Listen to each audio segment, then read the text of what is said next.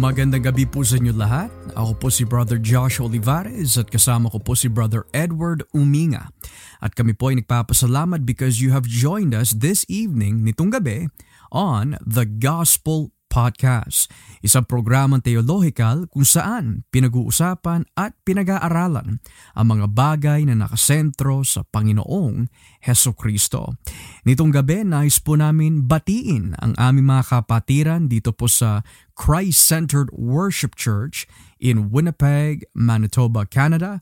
Pagpalain po kayo mga kapatid of C C W C at naway kayo po ay lumalakas at lumalago sa iyong pamumuhay bilang Kristiyano at paglago bilang mga mananampalataya na may kaugnayan sa aming Panginoong Jesucristo. Ikaw babayaw, meron ka bang gustong batiin nitong gabi? Unang-una po, um...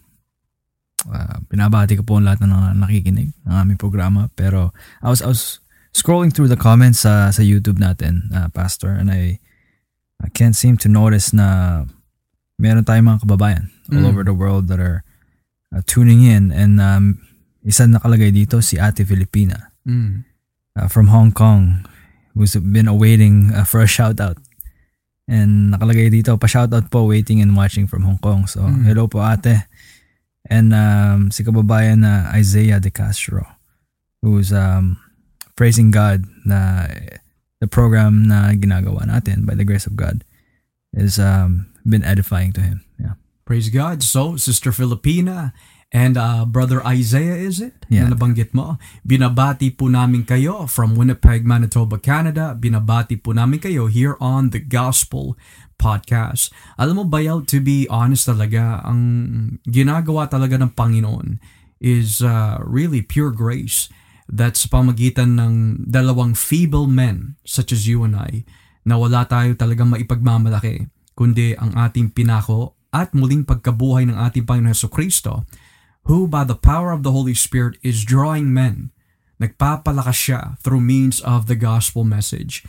Kasi totoo talaga ang sinasabi ng Biblia, mga kapatid, that when we proclaim Christ and Him crucified, He will draw all men unto Himself. Hindi ito pagandahan ng programa, hindi ito pagandahan ng pangangaral. Wala ho yan sa husay, wala po yan sa talino. Sabi po ni Pablo, "Noon ako'y nangaral sa inyo," speaking to the Corinthian church, "hindi ako gumamit ng mga matatamis o kawili-wiling mga salita upang mahikayat ang mga taga-Kurinto, kundi siya'y nangaral tungkol sa pinakong Kristo upang ang ating pananampalataya ay hindi maitoon sa husay o kapangyarihan ng tao, kundi lamang sa kapangyarihan ng banal na Espiritu." Amen. So, nitong gabi, nais po namin na tapusin kung lolobin ng Diyos ang part two nitong paksa tungkol sa definite or limitadong pagbabayad sala, na kung tawagin limited atonement, definite atonement, or particular atonement. Now, bayaw, just for a recap and a uh, quick review sa ating mga viewers na posible they were not able to listen to part one, and as well, refresher na rin po sa amin uh, in regards to the doctrine of definite atonement o limitadong pagbabayad sala, ano bang itinuturo nitong klaseng doktrina? Itong doktrina, Pastor, um, of uh, limited atonement or limitadong pagbabayad sala, mm. refers sa na-accomplish ng ating uh, Panginoon sa kanyang pagkapako at pagkamatay, His atoning death. To whom did He really die for? Mm. This doctrine teaches us through the Bible na ang um, ang ating Panginoon ay namatay not for the whole world universally, mm. but for a specific and intended group of people whom God had chosen or elected before the foundations of the world. Mm. So, sa madaling salita, bayo, thank you, you're saying that ang pagkamatay ni Kristo sa krus is not for every single human being that's ever lived, kundi para sa mga pinili niya who is in the world that one day tatanggap sa kanya. Okay, very good. So mga kapatid, narinig po natin that ang doktrina ng limitadong pagbabayad sala, sa madaling salita, leads you to the question, para kanino po ba namatay ang Panginoong Jesucristo? Which na-establish na po in part one that Jesus died for the sheep, at sino po ba ang mga tupa? ang mga taong kumikilala kay Kristo, mga taong tumanggap kay Kristo, mga taong nagsisi sa kanilang mga kasalanan at kilala nila ang Panginoon at sumusunod po sila sa kanyang tinig, which in short, ang nilalarawan po nito ay walang iba kundi ang salita po ng Diyos. Now, we've also dealt with some of the alleged universalist uh, verses na kung tawagin. Now, for those who may not be aware, ano po ba ang universalism? Yung terminong universalism ay isang doktrina na nagtuturo that ang lahat ng tao, regardless of who you are, dahil namatay si Kristo for every single human being that's ever lived, papasok at papasok sila sa langit. However, nakikita natin sa Biblia, that is just not the case.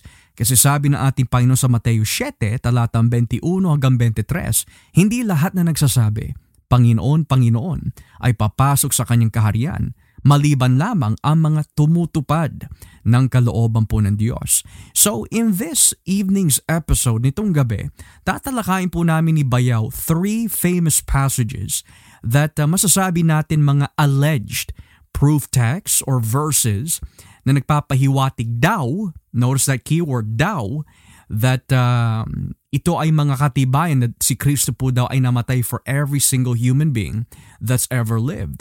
So nais po namin ibigay yung konteksto behind these verses upang maliwanagan po tayo that there is no contradiction in the Word of God, at pag sinabi yung salitang world or all men, there is a context behind this. So unahin muna natin dito, Bayaw, sa First Timoteo, Kapitulo two, hang, uh, sa talatang four hanggang six. So si Bayaw, babasahin po niya ang First Timoteo two, talatang four hanggang six, and he will unpack the meaning of these verses. Ito po ang sinasabi ng salita ng Diyos. Una-una po sa verse four, nais niyang maligtas ang lahat ng tao at malaman ang katotohanan, sapagkat iisa lang ang Diyos at iisa lang ang tagapamagitan sa Diyos at sa mga tao. Ito ay walang iba kundi ang taong si Kristo Jesus. Ibinigay niya ang buhay niya bilang pantubos sa lahat ng tao.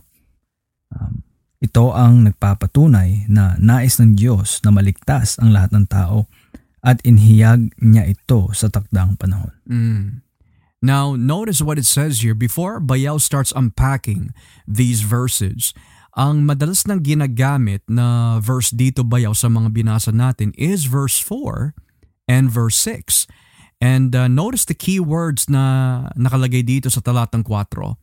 Nais niyang maligtas, here are the key words, ang lahat ng tao. And then in verse six, ibinigay niya ang buhay niya bilang pantubos, key words, sa lahat ng tao. O sa wikang English, He desires that all men would be saved and that all may come to the knowledge of Christ. So, Bayaw, because we've already established, at least theologically, contextually, and exegetically, yung katuruan ng limitadong pagbabayad sala in the last podcast, um, how do we reconcile yung nakalagay dito? Kasi nakalagay all men eh, o lahat ng tao. Well, Pastor, like many uh, passages in Scripture, hindi pwede natin ito i-isolate. Mm. Kung mag-aaral tayo faithfully, we have to um, also read and survey the surrounding texts. Hindi lang yung huhugot lang tayo ng isang verse or dalawa. And then from there on, uh, may interpretation agad tayo. Mm. There has to be some sort of context na uh, Paul is talking about here. Um, first and foremost, before we even talk about verse four, sinimulan niya kasi itong chapter na ito eh, na sinabihan niya si Timoteo na ipanalangin ang lahat ng tao. Mm. So doon, doon palang nabanggit na yung lahat ng tao eh. Now in verse two, nakalagay dito, matter of fact, simulan natin sa verse one. Una sa lahat, ipinapakiusap kong ipanalangin nyo ang lahat ng tao. Mm. Ipaabot ninyo sa Diyos ang kahilingan nyo para sa kanila nang may pasasalamat. Verse two, ipanalangin nyo ang mga hari at may kapangyarihan para makapamuhay tayo ng tahimik at mapayapa na may kabanalan at tamang pag-uugali. Mabuti ito at naka, nakalulugod sa Diyos na ating tagapagligtas. So there's there's mm. a clear distinction. Right. Who, sino ba yung minention dito na parte sa lahat ng tao mm. na kailangan ipan- ipanalangin. Mm. Now, just to parallel that in our day-to-day, um, with how culture and society has has become, ang hirap ipanalangin right, yeah. lahat ng tao. That's true, yeah. Lalo na if there's really, truly wicked people that is that's talagang anti-God, anti-family or the future. Lalo tayo ngayon, may mga anak tayo. It's like, what what does the future hold for our kids? Right. But nevertheless, we are to pray for them mm. because God desires that men would be saved. Now, we'll get to that later. Pero mm. in this context, back, background-wise, um, sino ang nag-o-oppress sa mga Kristiyano in that time? Right. Um, Paul tells Timothy to pray for all people. Sino yung, sino yung all kasama dito? Yung mga hari and, and the manage, magistrates, yung mga namumuno sa gobyerno. Mm. In that time, it was the Roman Empire, the Roman government that was um, oppressing them. Now, mahirap gawin yun. Right? Naipanalangin. Naipanalangin sila. Yeah, yeah. Right? Mm-hmm.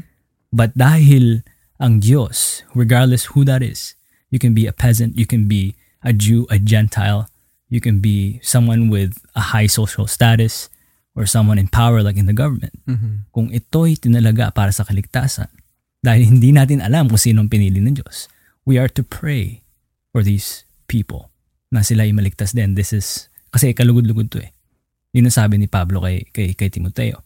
So that would mean na dahil na sandwich yung mga binanggit dito na classes of people, which are the kings and, and, the, and the, the rulers in the government, sinimulan niya ang chapter two, with uh, a statement at na-sandwich na naman ito with a statement na um, sa from verses four to six na um, ibinigay niya ang buhay niyang bilang pantubos sa lahat ng tao. Mm.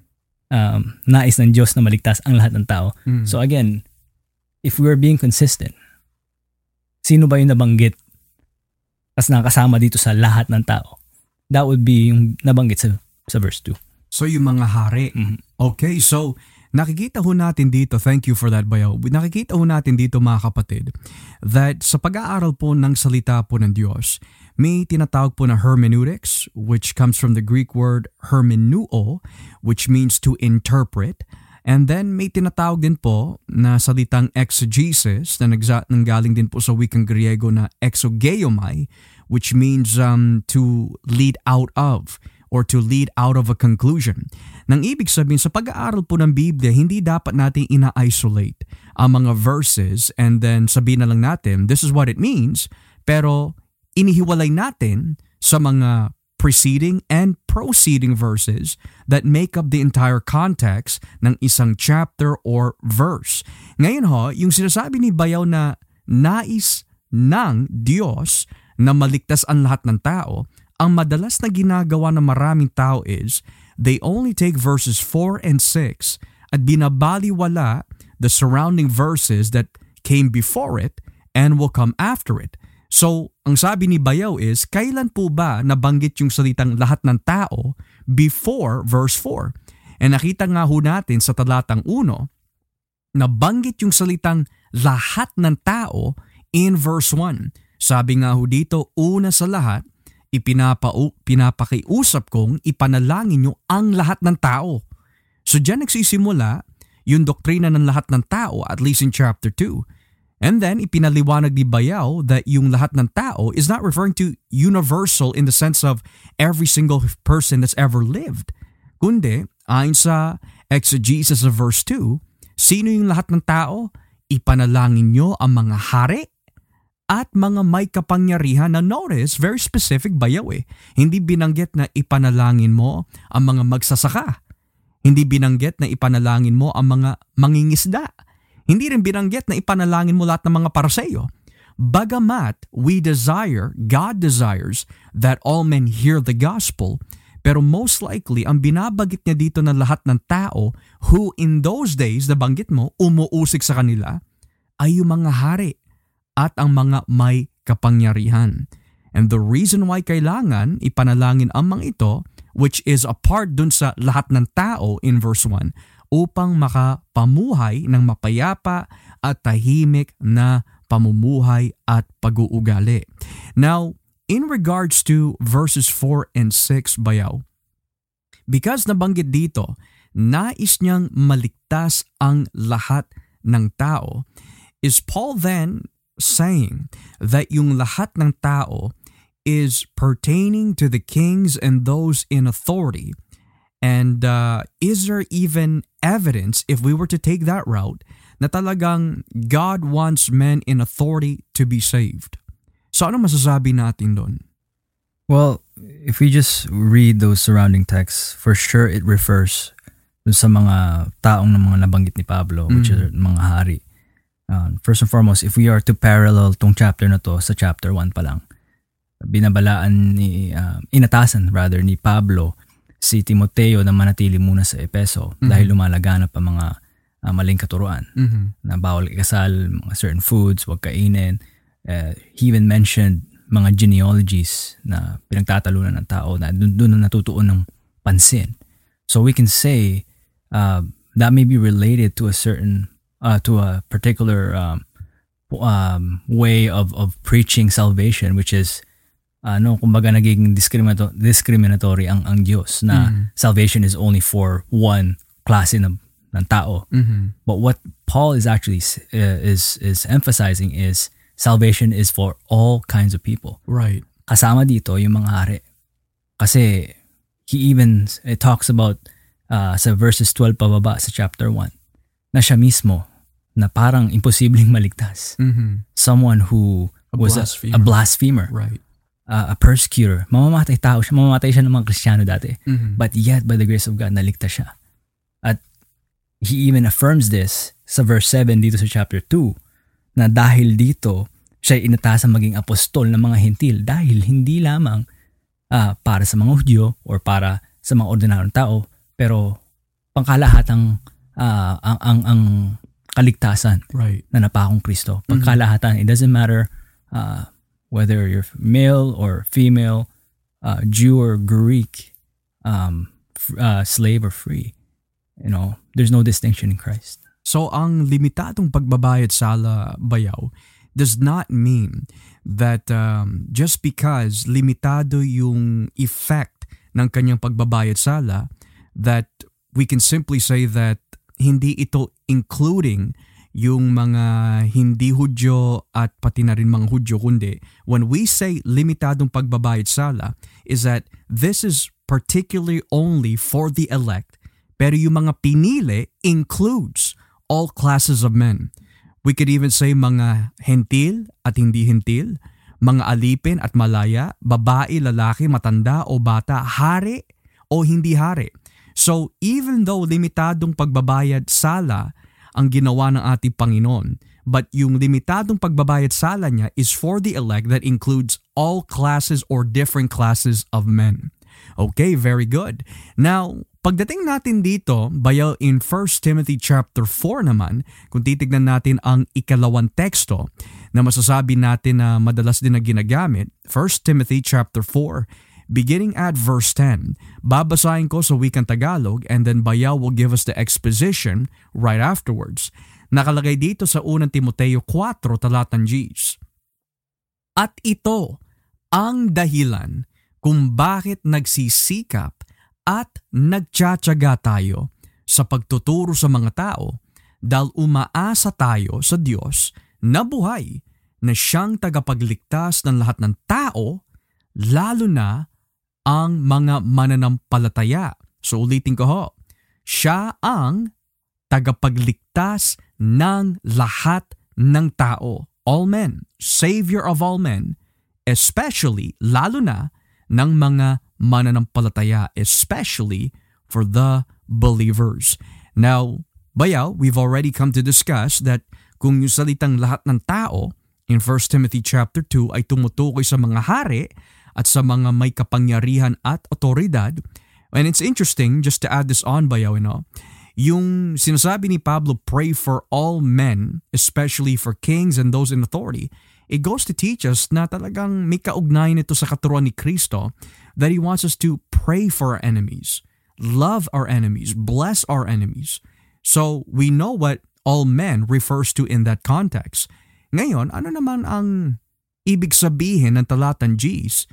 That God is the Savior of all men, especially for the believers. Parang ang binibigay sa atin dito eh, bayaw eh. Kumbaga parang ang hinahatid o ipinapahiwatig ni Pablo is may distinction. Merong kaligtasan para sa lahat ng tao at may kaligtasan para sa mga mananampalataya. What does this mean? Again, we can't isolate this from the rest of First Timothy mm. and from the rest of the Bible. Because the Word of God, wala itong contradiction, hindi ito nagkakamali, and it works in harmony. Um, pero in particu- particularly dito, dito naman sa chapter four, kasi pag nasasabing Savior of all men, mm. um, it emphasizes the idea na ang, ang priority is to be kept to the message of Jesus Christ. Right. Kasi na, na-establish na siya chapter two na there's only one Savior and one mediator between God and man, the man Christ Jesus Christ. So that that's the confession that all Christians hold on to. However, that being said, sa pagsabi ni Pablo sa chapter na to, we can't uh, just say na uh, yung sinasabi dito na Savior of all men is not in a universalist sense, in a sense na talagang lahat ay maliligtas.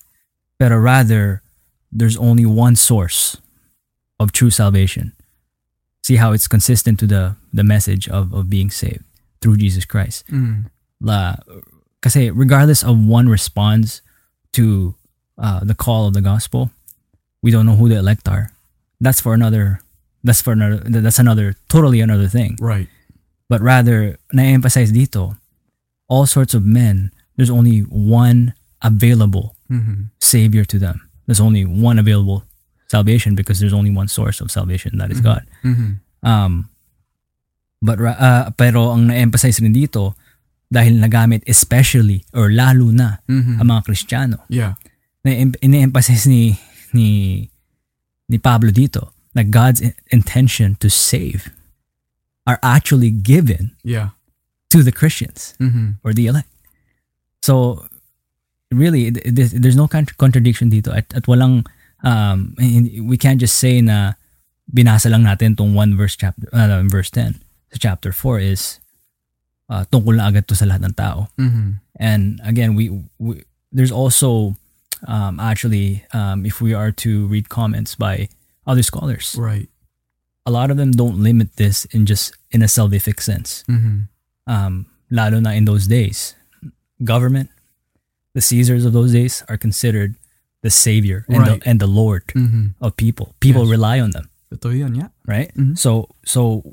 It would be unwise to just conclude na no, this is totally about God saving every single person in, in all human race of all history. Mm-hmm. That's very good, Bayo, because I like how you mentioned yung historical background din ito eh. Because there's a reason why kung, naba- kung bakit po nabanggit ni Pablo that God is the Savior of all men. Kasi as you mentioned earlier, Bayo, in Greco-Roman times, usually ang mga emperador ay itinuturing yung tagapagligtas nila. And we could even say that uh, the emperors of those days was usually the individuals in whom uh, yung mga tao ay dumidepende on for the economy to rise and as well to receive many more benefits.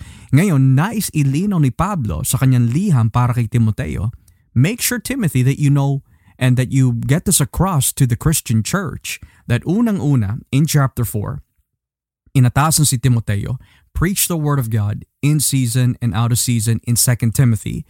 And here, nais niya ipaalala kay Timothy in this chapter that in the last days, men shall depart from the faith. And then, not only will they depart from the faith, pero they will give heed to doctrines of demons at mas papansinin o itutuon pansin ang mga bagay dito sa katawan at ang mga bagay na temporal kesa sanay ng mga sarili sa mga makadyos na bagay that will benefit them in the life that is to come. So then, pagdating dito in verse ten sa wikang English, for it is for this, yung pagsasanay sa makadyos o kabanalan, sa pagsasanay sa kabanalan, it is for this we labor and strive because we have fixed our hope on the living God, yung tunay at buhay na Diyos, who is the Savior of all men, hindi si Caesar Nero, hindi yung mga ibang Caesars of the past, kundi ang Diyos na buhay, He is the true Savior of all men. And then it mentions, especially of believers. Now, Bayaw, um, as you unpack this, before you do, in systematic theology, na pag-usapan at napag-aralan din natin ito, may biyaya na talagang ibinibigay ang Diyos sa bawat tao, lalo na sa mga hindi mananampalataya at sa mga mananampalataya. At masasabi natin sa biyaya na ipinaparanas ng Diyos sa mga hindi mananampalataya at sa mananampalataya, we can conclude that in one sense, ang Diyos is truly the Savior of both unsaved and saved in the sense only ng kanyang probidensya. So what do we mean by probidensya? Sa probidensya ng Diyos, ang kanyang pag-aalaga sa lahat ng tao, ang kanyang pag-aalaga sa buong sansinukob is in that very sense, bagamat hindi salvific ng kaluluwa, kundi salvific in the sense sa kanyang pag-aalaga, masasabi natin God is Savior of all men dahil sa kanyang probidensya. Now, could you kindly unpack for us, Bayaw, in what way is God the Savior of all men sa konteksto ng probidensya? Um, ating uh, Diyos na buhay ay the Savior of all men universally and generally. In a sense na eh, tinatawag itong common grace. Mm. Uh, for example, in Matthew five forty-five, where he causes the rain to rain on the, the unjust and the just. Right. And the the sun rises and shines on, on, on both the the wicked and the and the righteous. Mm. So, walang kinikilingan ng Diyos dahil he, he's he's the giver of life, and it's it's out of his good intention and good nature na he he he he gives us all of us life. He provides, he sustains us, um, dahil he is good. Mm. But again, there's a special type of grace and benevolence na, that is reserved especially for the elect, which mm. includes salvation of souls. Mm-hmm. Pero yung yung pagbigay buhay, pag-provide ng Diyos, kahit mga hindi mananampalataya, binibigyan ng exactly. binib, binibigay ng Diyos ang mga bagay na ito. So yun ang masasabi nating common grace. Now, nagusto ako yung nasabi mo kanina, Bayaw, in regards to Matthew five, kasi nakalagay dun eh, uh, love your enemies. Pagpalain mo yung mga umuusik sa'yo. That we see in that very chapter na ang Diyos mismo ang nagpapakita nung pinaka-perpekto modelo at halimbawa kung paano mahalin ang iyong kaaway at palain o pagpalain rather ang iyong mga tagapag-usig. Dahil sa anong paraan niya pinapakita yung kanyang pagmamahal at kabutihan sa kanyang mga kaaway, paano niya pinagpapala ang mga umuusig sa kanya? Through means of providence. Nabanggit mo kanina, He causes the rain to come upon the just and the unjust. He gives life sa mga, uh, we could say, nagbablaspheme sa kanya.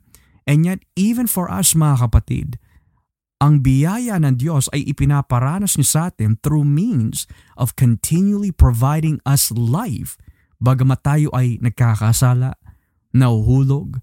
Minsan, pinagdududahan natin ang mga pangako ng Diyos para sa atin. Minsan, hindi tayo nagpapasalamat sa kanyang kabutihan na pinaparanas niya sa atin. Di ba nga sabi ng panaghoy eh, ang aklat ng Lamentations, chapter three, verse twenty-three and twenty-four, His mercies are new every morning. Great is thy faithfulness.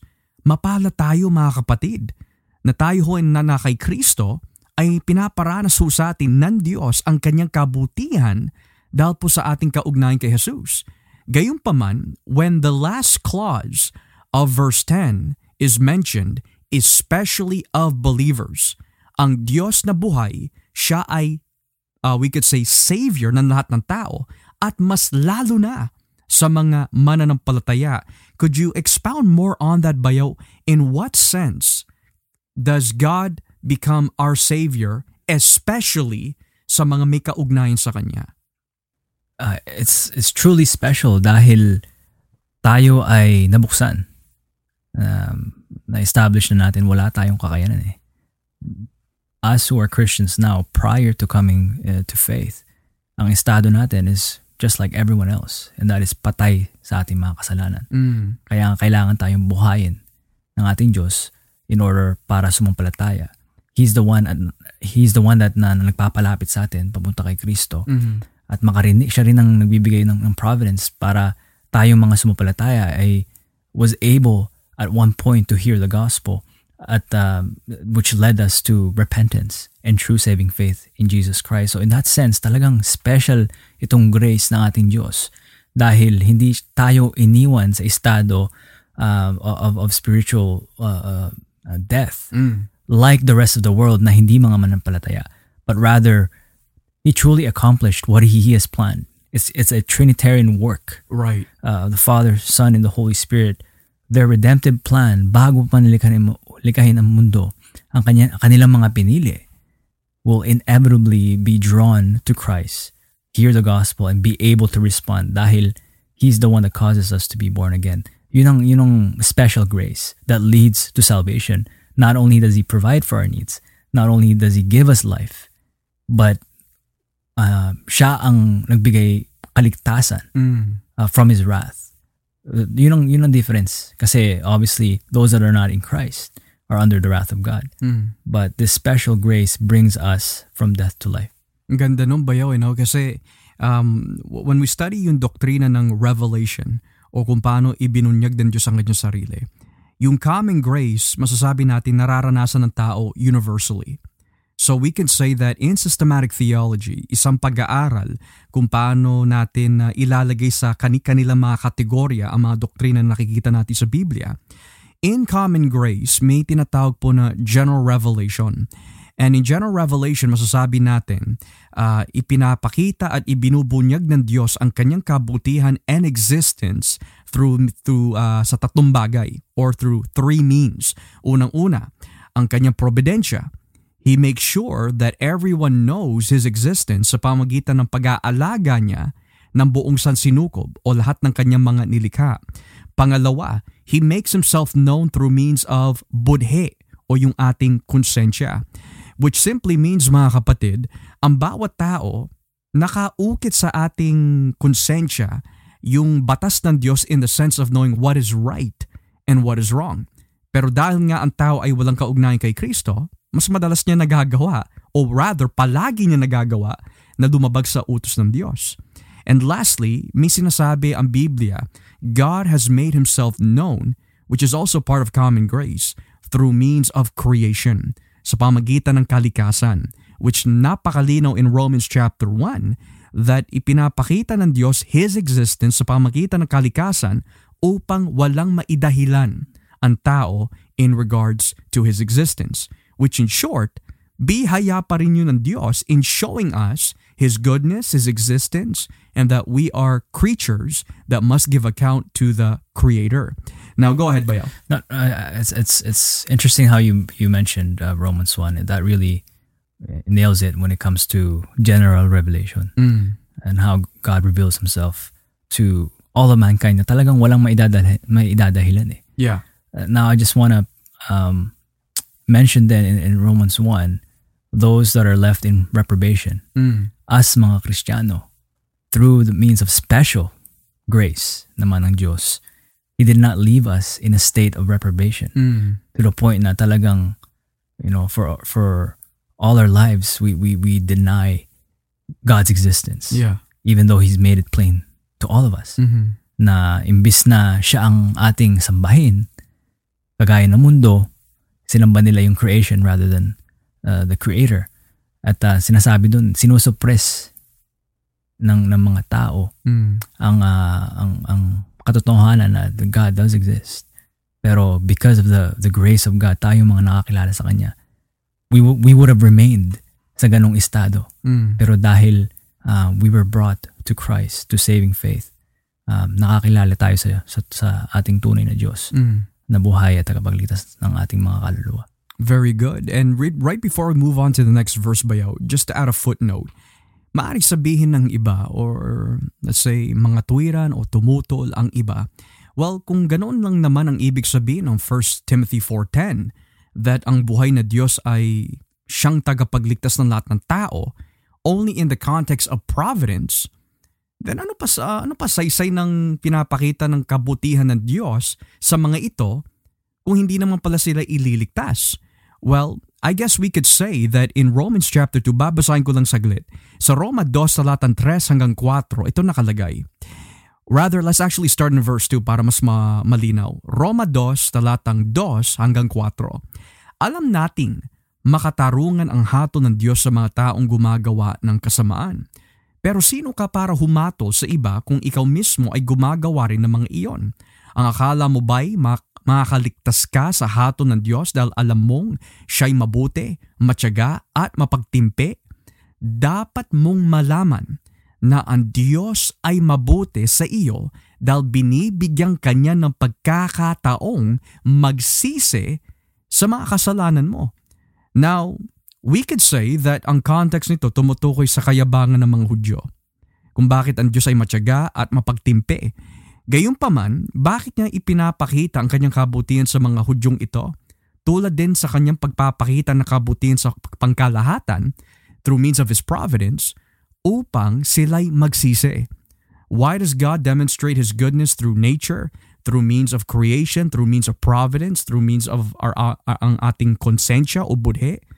Upang malaman natin na ang Diyos ay mabuti at binibigyan niya tayo ng pagkakataon magsisi.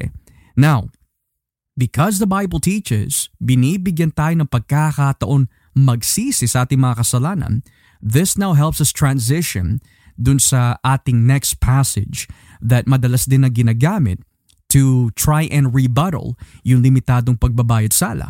So tingnan natin dito sa ikalawang Pedro, Kapitulo three, talatang eight hanggang Gs. Second Peter chapter three, verses eight up to verse ten. Ito po ang nakalagay sa wikang Tagalog. Sige bayaw.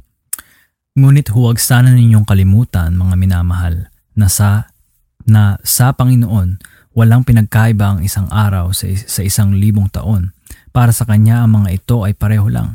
Hindi nagpapabaya ang Panginoon sa pagtupad sa pangako Niya gaya ng inaakala ng ilan. Ang totoo, binibigyan lang Niya ng pagkakata- pagkakataong magsisi ang lahat sa mga kasalanan nila dahil ayaw Niyang mapahamak ang sinuman. Mm. Now, the key word na ginagamit dito bayaw are the words in verse nine. Ang totoo, binibigyan niya lang ng pagkakataon magsisi ang lahat sa mga kasalanan nila dahil ayaw niyang mapahamak ang sinuman. Or if we look at the English translation ng Second Peter chapter three, beginning at verse nine, nakalagay dito, but is patient toward you, not willing for any to perish, but for all to come to repentance. Now, bayaw, here is the rebuttal. The rebuttal is, ang doktrina ng limitadong pagbabayad sala is unbiblical kasi nakalagay sa Second Peter chapter three verse nine yung very important words. Number one, not willing for any to perish. So, for any, referring to lahat ng tao that's ever lived, apparently. And number two, not willing for any to perish, but for all to come to repentance. So, for any and for all to come to repentance, yun ang key words, and therefore, because of those key words, hindi totoo ang limitadong pagbabayad sala. So then, what can we do in explaining kung ano talaga kahulugan nito? Sure.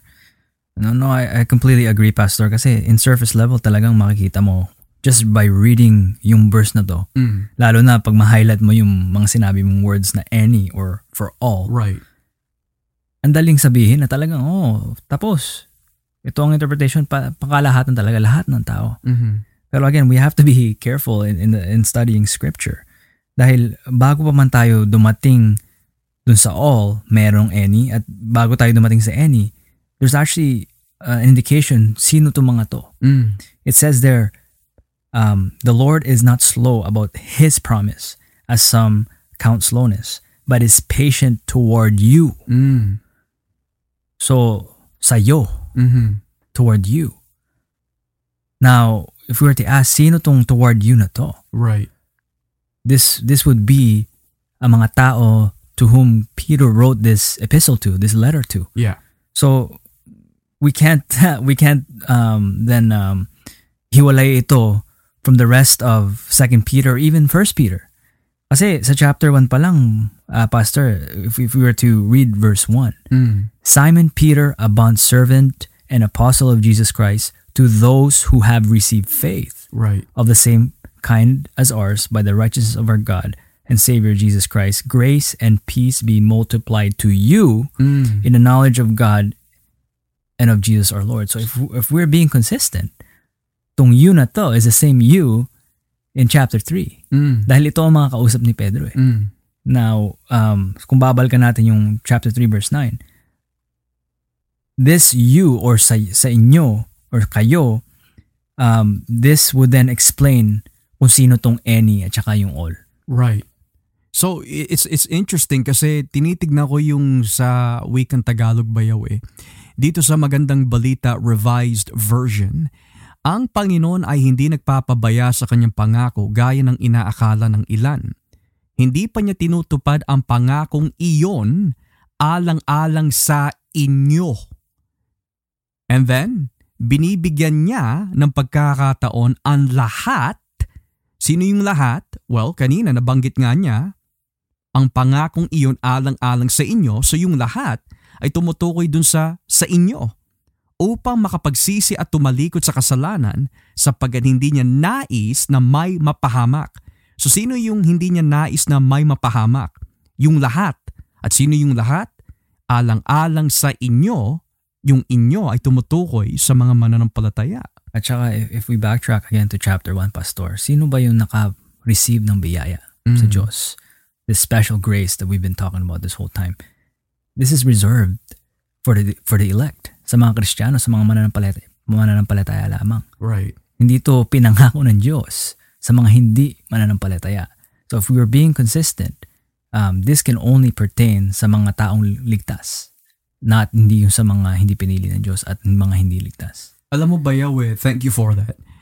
Ang nakikita natin dito is, pag binasa yung First Timothy two, ang madalas lang tinitignan ng tao is, He desires that all men should be saved.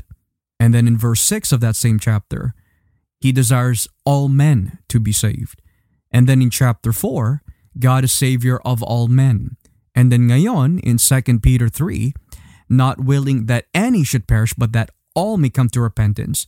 Ang madalas tinitignan ng tao, to which I truly believe bayaw, kung bakit minsan nabablind spot tayo, ay yung salitang all. Pero hindi natin tinitignan, and I'm guilty of this too. Lahat tayo nanggaling dito eh. Na kung wala tayo yung proper tools of interpreting a text, and pag sinabi proper tools, hindi necessarily mga kapatid that uh, in order for a person to understand a verse, eh, kailangan they have an understanding uh, of the original languages per se all the time, or it doesn't either mean that kailangan lagi may komentaryo ka para maintindihan mo ang salita ng Diyos, kundi when you have the proper interpretive skills, or tools rather, nang ibig sabihin may tamang method ka ng pagkaintindi ng teksto, which of course would mean aalamin mo ang kahulugan, aalamin mo kung kanino ba ito isinulat, sino ba ang kausap dito, para kanino po ba ito, ano ba yung background nito, ano ba yung tema ng aklat na ito. So pag inalam ho natin ang mga bagay na yan sa pamagitan ng mga very important questions na tinatanong natin ang ating sarili, kasi when it comes to studying the Bible by Yahweh, there's something called analogia fidei, which is Latin, which simply means the analogy of the faith. Pag sinabi analogy of the faith, ang kahulugan ng isang teksto ay isinugot din ng teksto mula din sa Biblia. Nang ibig sabihin, kung may John three sixteen, for God so loved the world, gayunpaman, meron po tayong Roma nine eleven hanggang pababa, na nagsasabi pinapatigas niya ang nais niya patigasin, pero in the same uh, Bible, meron din for God so loved the world. Dito natin mailalapat yung analogia fidei, because one passage says something and another passage says another thing. The rule of thumb of interpretation is this: hahanapin pa natin ang mga ibang teksto sa Biblia, and the one that provides the most clearest contextual answer for the other one, yun ang magbibigay ng matimbang na kahulugan na yun na ngayon. For example, kung sinasabi ni ng Biblia, for God so loved the world, John three sixteen, pero in John one nakalagay naging anak sila dahil sa kalooban ng Diyos. And then sa John ten, namatay lamang siya para sa mga tupa. And then sa John seventeen, hindi ko idinadalangin ang mundo, kundi idinadalangin ko lamang ang mga ibinigay mo sa akin. Yun ang magbibigay ng kahulugan kung ano talagang ibig sabihin ng John three sixteen.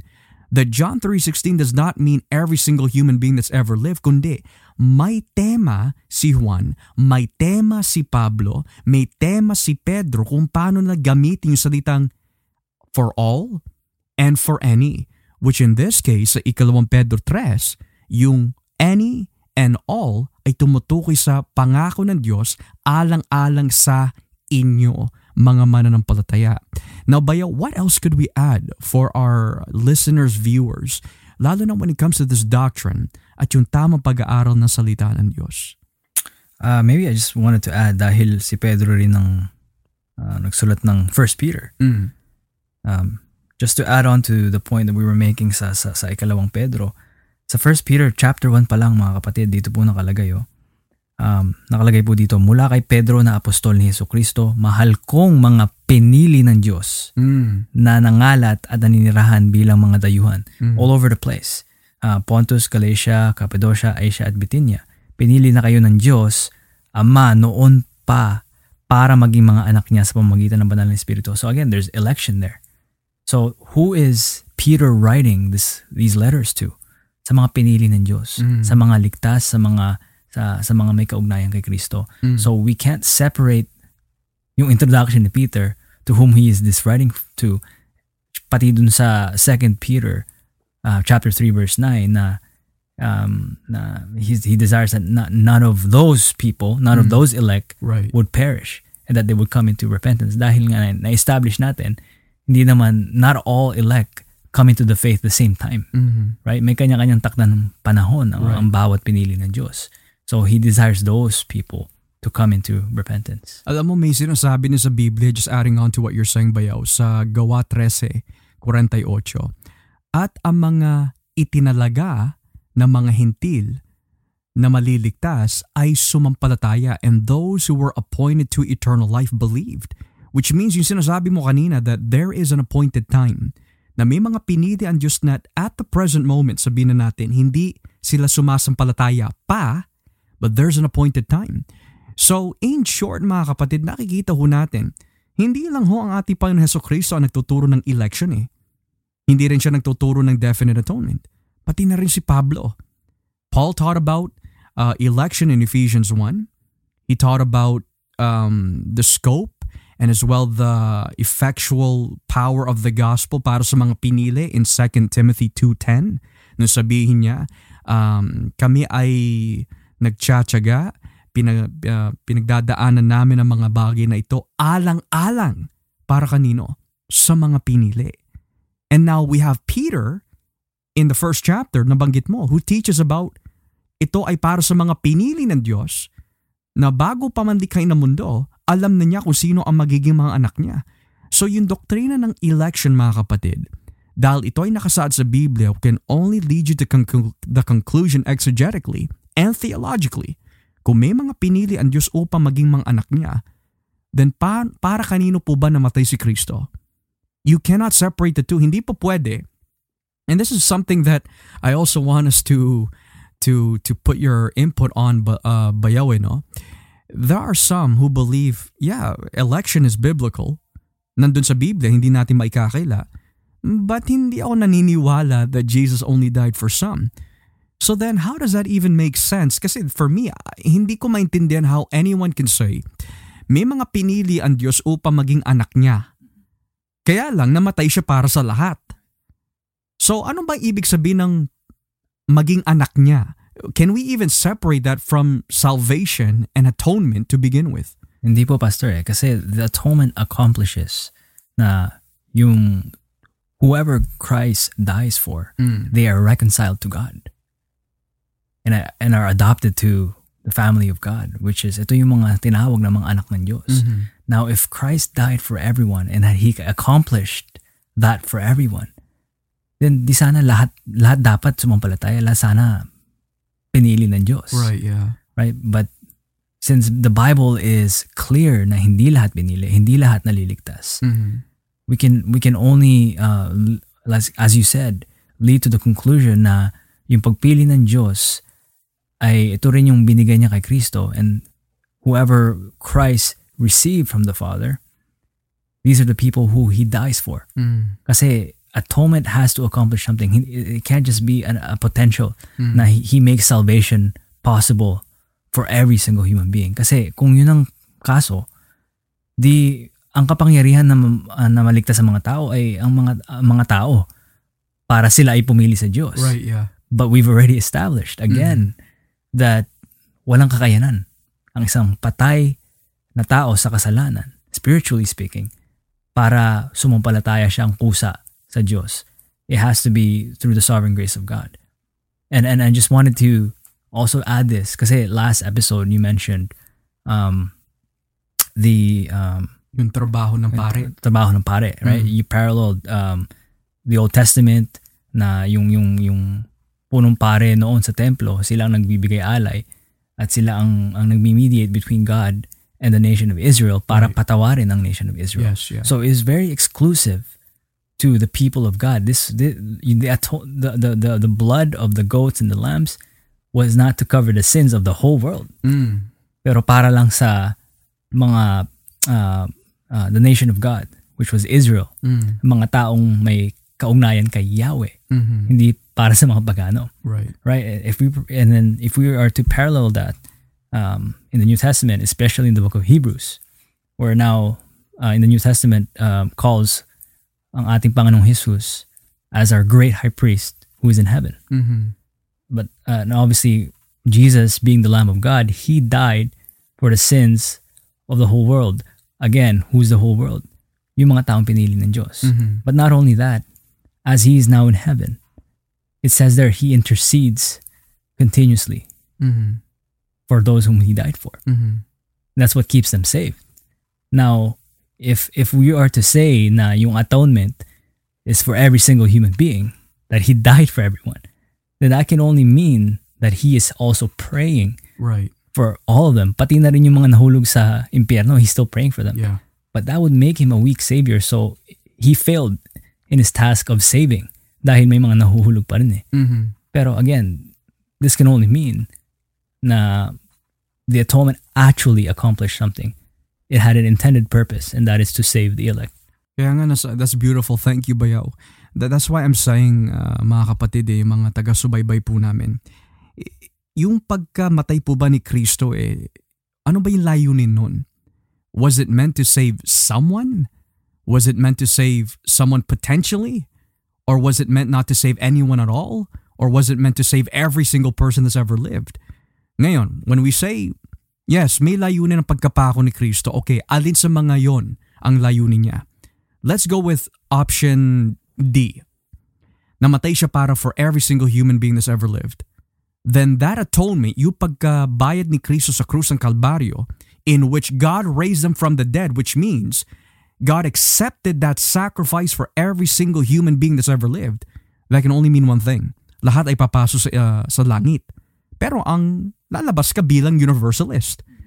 At iko-contradict mo ang Biblia because may mga nahulog pa nga sa impyerno eh. Okay, so hindi pwede option D. Now, Jesus died not to save anyone. May problema din tayo because this means sinungaling ang anghel na nagsabi, you shall call His name Jesus for He shall save His people. Kung walang maliligtas, sinungaling ang anghel. Sinungaling din ang Diyos na nagsugo dun sa anghel. Sinungaling din ang mga propeta. Sinungaling din ang banal na espiritu who inspired the writings to say that He will come to bear the sins of many and justify the many. So hindi po pwede yung option na yon. Now, if Jesus died to save someone potentially, how on earth can He be God? Kasi sabi ng Biblia, I am God and besides me there is no other Savior.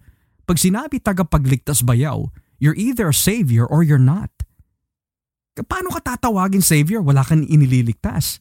Paano ka tinawag na Savior if you potentially can save someone? Pero nahulog pa rin sila sa impyerno, so you're not really a savior. So ang kinalabasan nito, si Jesus, He came to save His people potentially. I lay my life down potentially for the sheep. And furthermore, sa Hebreo seven, yung binabanggit mo, in Hebrews seven, twenty-four and twenty-five, He is able to potentially save them, potentially to the uttermost. Hindi yun na nakikita natin sa Biblia. So we have to set that aside. So ngayon, the last option is, He came to save someone. Sino yung someone na yun? This is what I like about what you said eh. When Jesus died on the cross, it comes with a purpose. Now, could we agree here dito bayaw that yung pagkamatay ni Cristo on the cross, hindi mo rin maisa-separate yan with justification? Now, dun sa Ordo Salutis na kung tawagin the order of salvation in Romans eight thirty, nakalagay dun, those whom He predestined, He also called. And those He called, He also justified.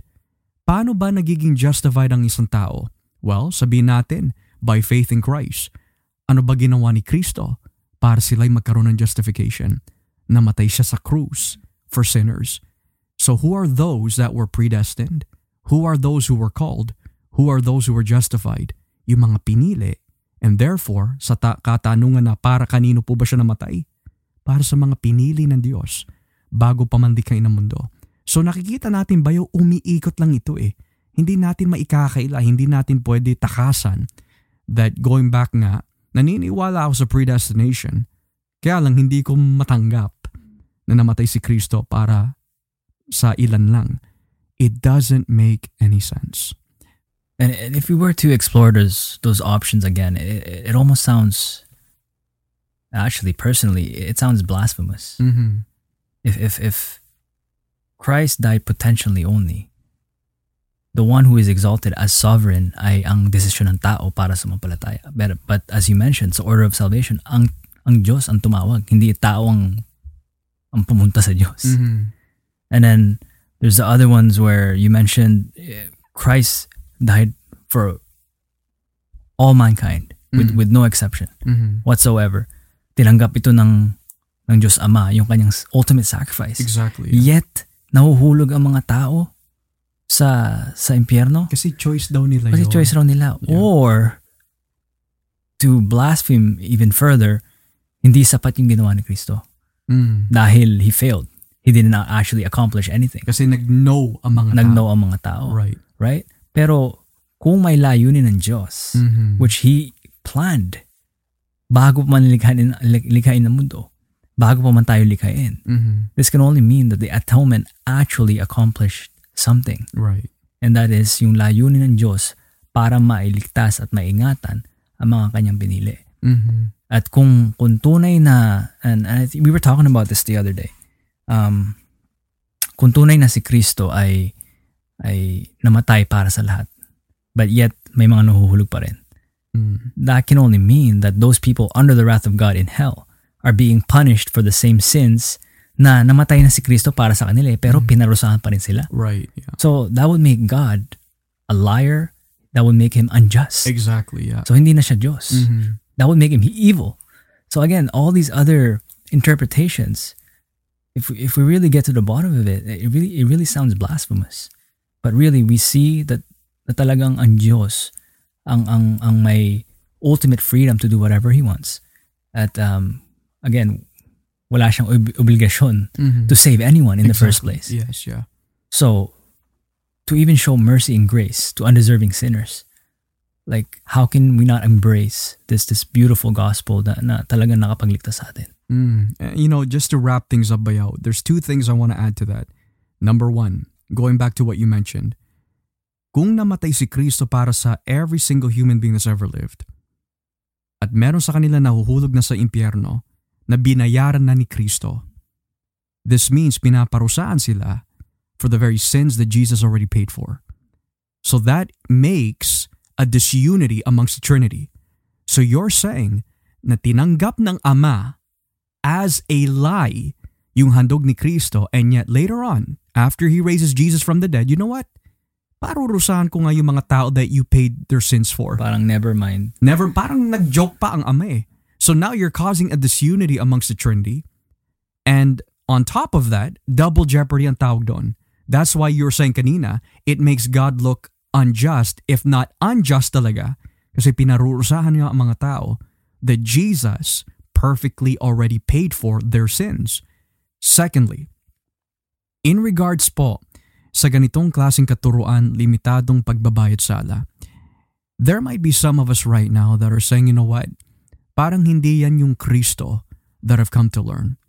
Well, the thing is, mga kapatid, at the end of the day, the only way we can learn anything about God and Christ and redemption is by reading the Bible. Mm-hmm.